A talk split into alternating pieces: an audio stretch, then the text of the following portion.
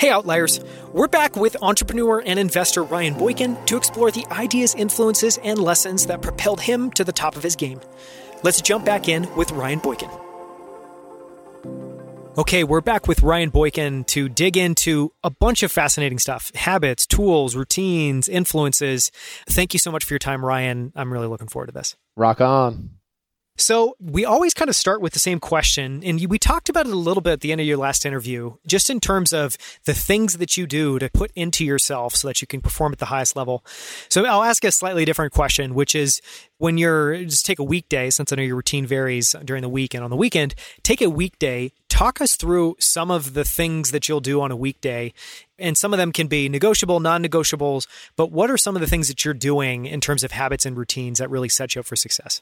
Okay, that's a good one. Typical weekday, I'm up pretty early, and absolute non-negotiable is I head to our attic. We have a building that's located close to downtown by the aquarium in downtown Denver, for those of you that happen to know this region. It's an old Victorian building, and it was one of my first forays in understanding the value of unused, unoptimized space. This beautiful 14-foot high ceiling attic. It was full of cobwebs and rafters. And a few years ago, we started a company inside of it called Archipelago Clubs. And we outfitted it into being sort of a bohemian hangout spot. And we host maybe 25 or 30 programs a month up there for people to gather in a small communal fashion. Well, it turns out at 6 a.m. every morning, there's nobody there except for me. And it's such a sacred place. And it's interesting to like sort of invest into space and moving a place to a space and giving it heart. And it's funny, like a lot of times I wake up in the morning and I just have to race there to go sit down and to really develop my relationship with myself and with spirit, my body. And so that's a definite non-negotiable. It's something I just picked up over the last couple of years, and it came from a very difficult moment I had with my health. And it was something that completely healed me from a physical standpoint, and just so grateful for that. You know, other things that I do on a daily basis, I fast daily. I do sort of time restricted because I find that my mental processing speed is so much faster when I'm not eating and when my body's operating off of fat versus sugar. I think that the quote that I read is that we digest for 4 to 6 hours after having eaten, and all of that is energy that I would like to place somewhere else. I used to be completely addicted by food. I mean, I was governed by it. And so one of the big things that happened to me over the last several years of this is I got to a place where my relationship with food became healthy. I'm very food motivated. I love delicious food, but to be at a place where I can say, I'm going to choose to do something versus my stomach and my metabolism, because I have such a raging metabolism, which is a great problem to have, but still something I had to resolve. So I'm very strict on my diet and my fasting during the week. Every day I do at least 200 push-ups because I never have time for exercise. And so between phone calls, I'll just knock out 50 or 100. So a couple hundred a day. Every day I kiss my wife. Every day I play with my kid. Every day I'm at the dinner table with genuinely engaging with them. And I turn off my phone and my computer all the time. There's tons of times that you won't get back to me on text message and all that kind of stuff. And those are probably the non-negotiables. And of course, I work a lot. Sometimes I get worn down at looking at my computer and my screen. I don't see those as personally fun devices. I see them as work devices. And so people that want to interact with me on those devices, that's a real challenging one for me. I just am really slow. And sometimes I lament that because that's the best way to keep in touch with people overseas. And I have deep relationships overseas. But that's one of my Achilles heels. That's probably one of the best, most comprehensive answers I've gotten to that question. So that was great. I want to ask just a little bit more of what you do in the morning. And I'm curious if there are specific practices that you do. Those could be journaling. Those could be sitting down. Like what helps you get oriented, or what helps you, what's the process you use or the tools you use to get to know yourself better? Yeah, I think my favorite way to start the morning actually is to ride my bike to the office. I get a little bit of the physical in. I'm very physically oriented. I find that I'm better when I physically exert. But usually I'm riding my bike to this attic spot if I'm doing that. And I can't do that every day of the week. And then I get there and typically I'm going to sit down, and it's usually a guided meditation. That's going to get me into a headspace that is very strong and enables me to work on me instead of work in me. In the same corollary that you need to work on your business sometimes instead of just in your business. And generally, because of the practice and having given myself an hour, which was unfathomable for me when I began this practice a couple of years ago, I never thought I could sit for an hour. But when you go that deep, then when you come out of that, you're more in tune to assess some of the more profound components of your life. And so I almost never can go directly into work. Actually, I have to take time to get to a point where I could even think about working and checking email. And so I don't journal every day. I journal when I have something on my mind that I need to, frankly, have therapy with. My journal is a therapeutic device, first and foremost, I've noticed. Secondarily, it's a device through which I solve problems and helps me to think through very complex issues I'm working with internally or externally. And then I'd say tertiary, third for my journal, it's oftentimes an epiphany that I might have or something that happened that somebody said. And I said, geez, I just need to go deeper on that topic to understand what it means to me. And I guess from a final perspective, sometimes I just want to remember a day. And it actually turns into a diary. And I had an experience that I say, this is an experience I want to share with my son one day. And maybe my journals turn into something where he might glean one aspect of what the day in the life of his dad was in the early 2000s. My grandfather was born in the early 1900s, and he passed on to us a memoir when he passed away. And I remember reading it when I was 18 years old, and it was meaningful to understand the human experience and to understand the plight of how we have run over a 100-year period and how much progress we've actually made. That is a statement to the positivity through which we actually live in. And you have to see that from stepping back, that long term we talked about, the forest of the trees. You can't see it when you're on the micro. And then from journaling, usually some stretching and some push-ups. And then I usually go to the bathroom. And then I can usually start my day in terms of work. The most important part, that bathroom break. I want to talk a little bit about leaving something, using the journal to one. I love that concept of there was an idea or a quote or something somebody said and you want to go deeper on that. And I also love that note that you said of noting things that you want to do with your son and just having something written down that you can pass on. And the one thing I want to share is my wife, who is a much better person than I am in almost every way. She's an amazing person, but she started a practice with both of our sons where every single year on their birthday, she writes them a letter and puts it into an envelope. And I am just getting started with that. So I'm far behind her by a couple of years. But something like that practice would have been so profound for me because I feel like just to have that dialogue, to be able to open those back up, like what more meaningful thing can you pass on? This seems pretty incredible. That's a good one. I'm writing it down, my man. It's a good one. Yeah, write that down in your journal. You can work on that tomorrow. So going on to tools, in all of these questions, these may or may not be things that you use, but they're interesting ways to explore. And so with tools, I know that you want to use your body a lot. You need to use the computer a lot. You don't necessarily like those devices. They're not fun devices. But are there physical or digital tools that you use? You can take this question in any direction that you want, but are there things that you just have had a profound connection with, or like favorite purchases, favorite things, or things that you use that you found over time and just really rely on? I'm a pretty simple guy. I even think a minimalist style lifestyle would be really fun for me. That's not my world, not even close. Someday maybe. The greatest tool that I have is probably my computer because I can do so much with it, but I can't take a phone call ever if I have to hold the phone to my head. So I must have some kind of earpiece through which to talk. I just simply cannot do it. I do use tech a lot, but I'm not sort of like addicted to it in a sexy way. I want to use it for the tool that it is, and I want it to work pretty well. So I'm probably going to fall flat on this one a little bit. I'm a little bit in the analog tool world. And I think that the reason why I am is because I actually get exhausted with the digital tool and tech tool world. And I find that when I invest into it more deeply, I actually get a little bit more reactionary, a little bit more herky-jerky, a little bit more like, look at this shiny thing, as opposed to my greatest decisions and the greatest operation and execution that we do in our businesses is in those moments that I say, I stopped and I thought, and I perceived this to be the most accurate direction. And now I work towards that. There's a little different cadence there to how we would guide our lives, I think. That's great.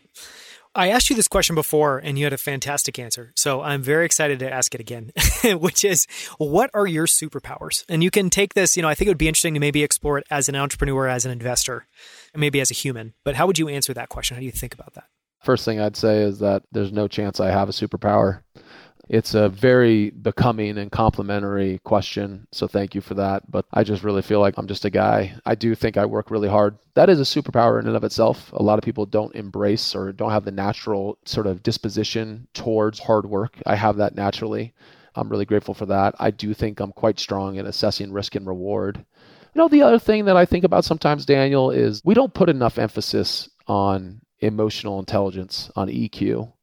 and I don't think I'm particularly strong on this. I know I wasn't when I was younger. I really was abrasive many times.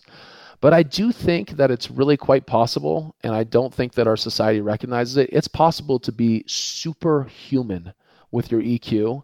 And those that I've met in my life that are superhuman with their EQ oftentimes don't get the credit that they deserve. The lubricant they are to a community, to society, to individual interaction, the gravity through which they pull people closer to them, when people don't even realize that's why they're being pulled closer to them. I think that there's a superpower there. I don't know. I don't think that I have it, but I've seen it before, and I always try to aspire to learn more. And we're sort of in a society that we say, oh, this person's a genius. And genius speaks to IQ, which is equally important. But I think that when we're governed by 8 billion people trying to figure out how to make sense of this place, the EQ is more important. I couldn't agree more. If we're going to come together as billions of people around the planet with a bunch of different beliefs, with a bunch of different values, EQ is going to be the only way over time. On the flip side of that question, what do you struggle with personally, professionally, and how have you worked on those things over time? I do struggle with saying no still. I said I have a hard no button, but I do realize that if I say yes, I am such a madman on fulfilling my commitment that it actually can be a little bit psychologically detrimental. And that I have to be a little bit better at saying no to things. And I don't want to go so far that health is in jeopardy in terms of how deeply I try to fulfill that commitment. So I do think that I struggle with that a bit. I think that sometimes I struggle with expecting that people around me, I expect a lot. I think it's unreasonable at times what I expect, and I've gotten better at understanding that. But I would be a lot stronger if I tempered that a bit. Are there any people, these can be modern, can be historical figures, can just be people in your life, and you mentioned a couple in the last interview, that have had a profound impact on you, and can you share a story, an insight, something you've learned from one of them? First and foremost, always will be my mother and father. I am the luckiest man alive for the family I was brought up in. We talk about where we're lucky, and I often think to myself the old proverb or adage of too much is given, much is required. I mean, I feel a sense of responsibility through what I had in my upbringing with my family. But to speak specifically about an experience or a person, one person that comes to mind is Dan Friedlander, and he's passed away since this happened. But he was the first person that ever said to me that he believed that I could run $1 billion business. And I was very young at the time.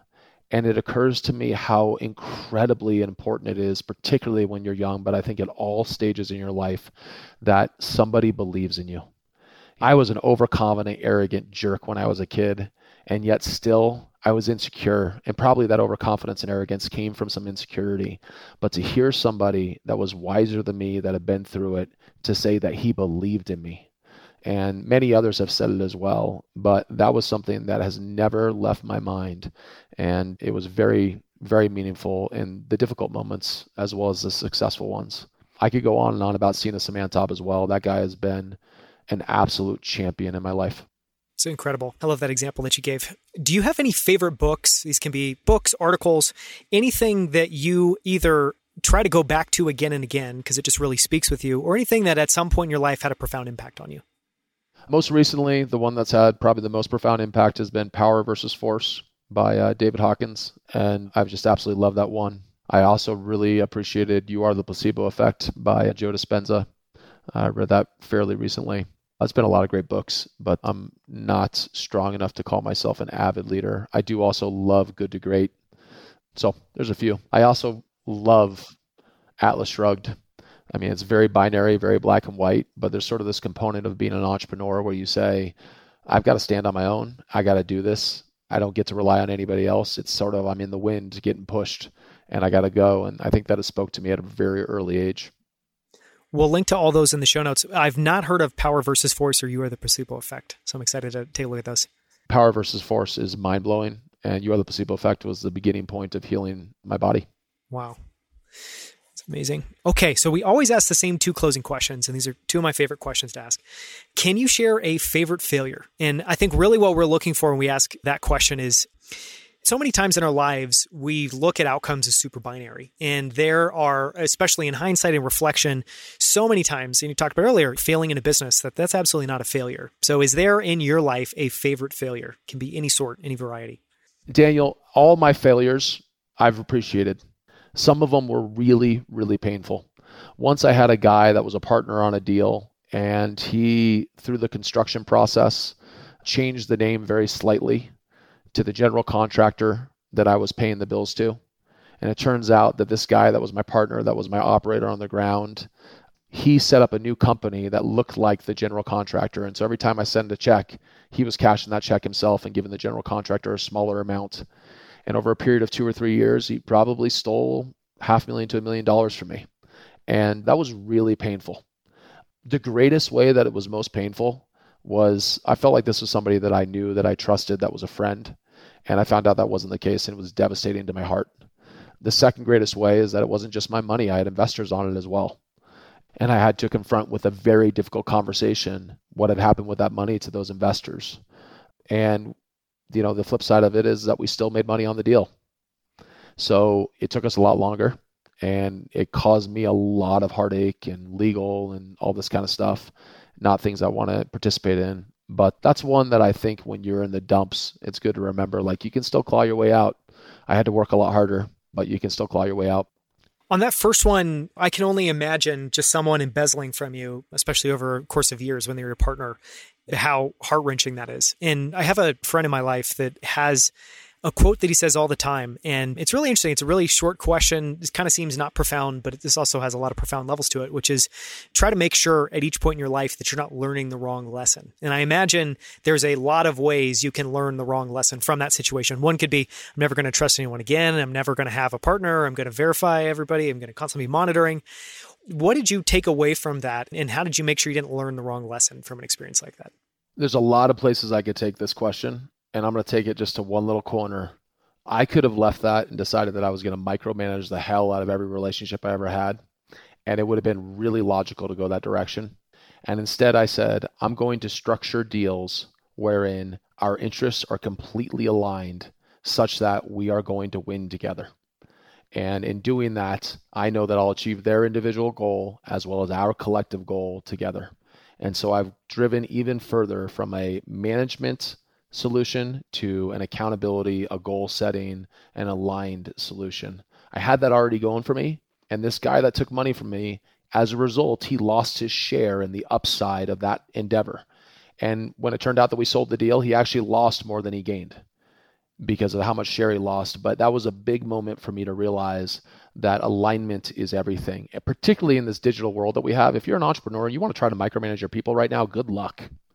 Good luck. You better get them mission-driven. You better get them accountable to whatever their goal is. And if they work 2 times faster or 4 times faster than anybody else, and they're doing some other things on the side, that's the reality that we're in. You're not going to be able to track it, but you can track their results, and don't penalize them for having great results just because you're not sure how much they're working. They should have upside on their ability just as you do. Mm-hmm. A ton of wisdom in that answer.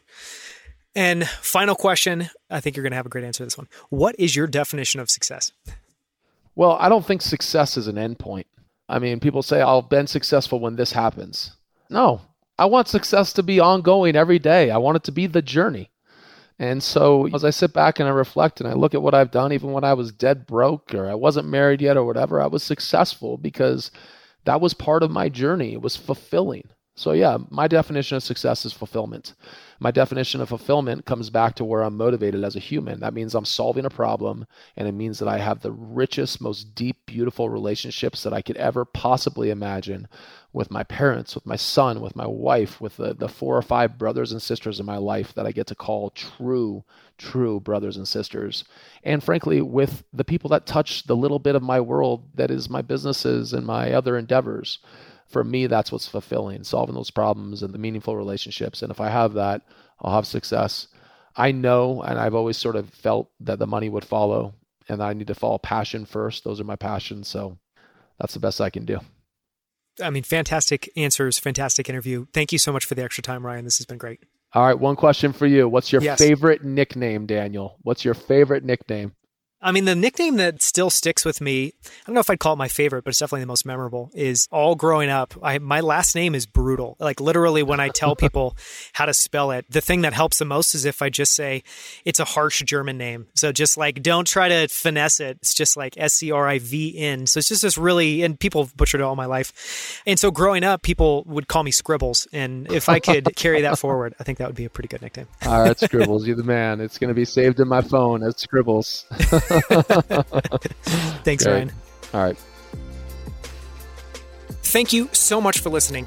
If you haven't already, listen to Ryan's full interview all about his journey as a serial entrepreneur and investor in episode 43. For links to everything we discussed, as well as our notes and takeaways from the episode, visit outlieracademy.com/43. To hear more incredible interviews with guests like Scott Belsky, Kevin Kelly, and the founders of Titan, Rally, and Primal Kitchen, go to outlieracademy.com to explore more episodes.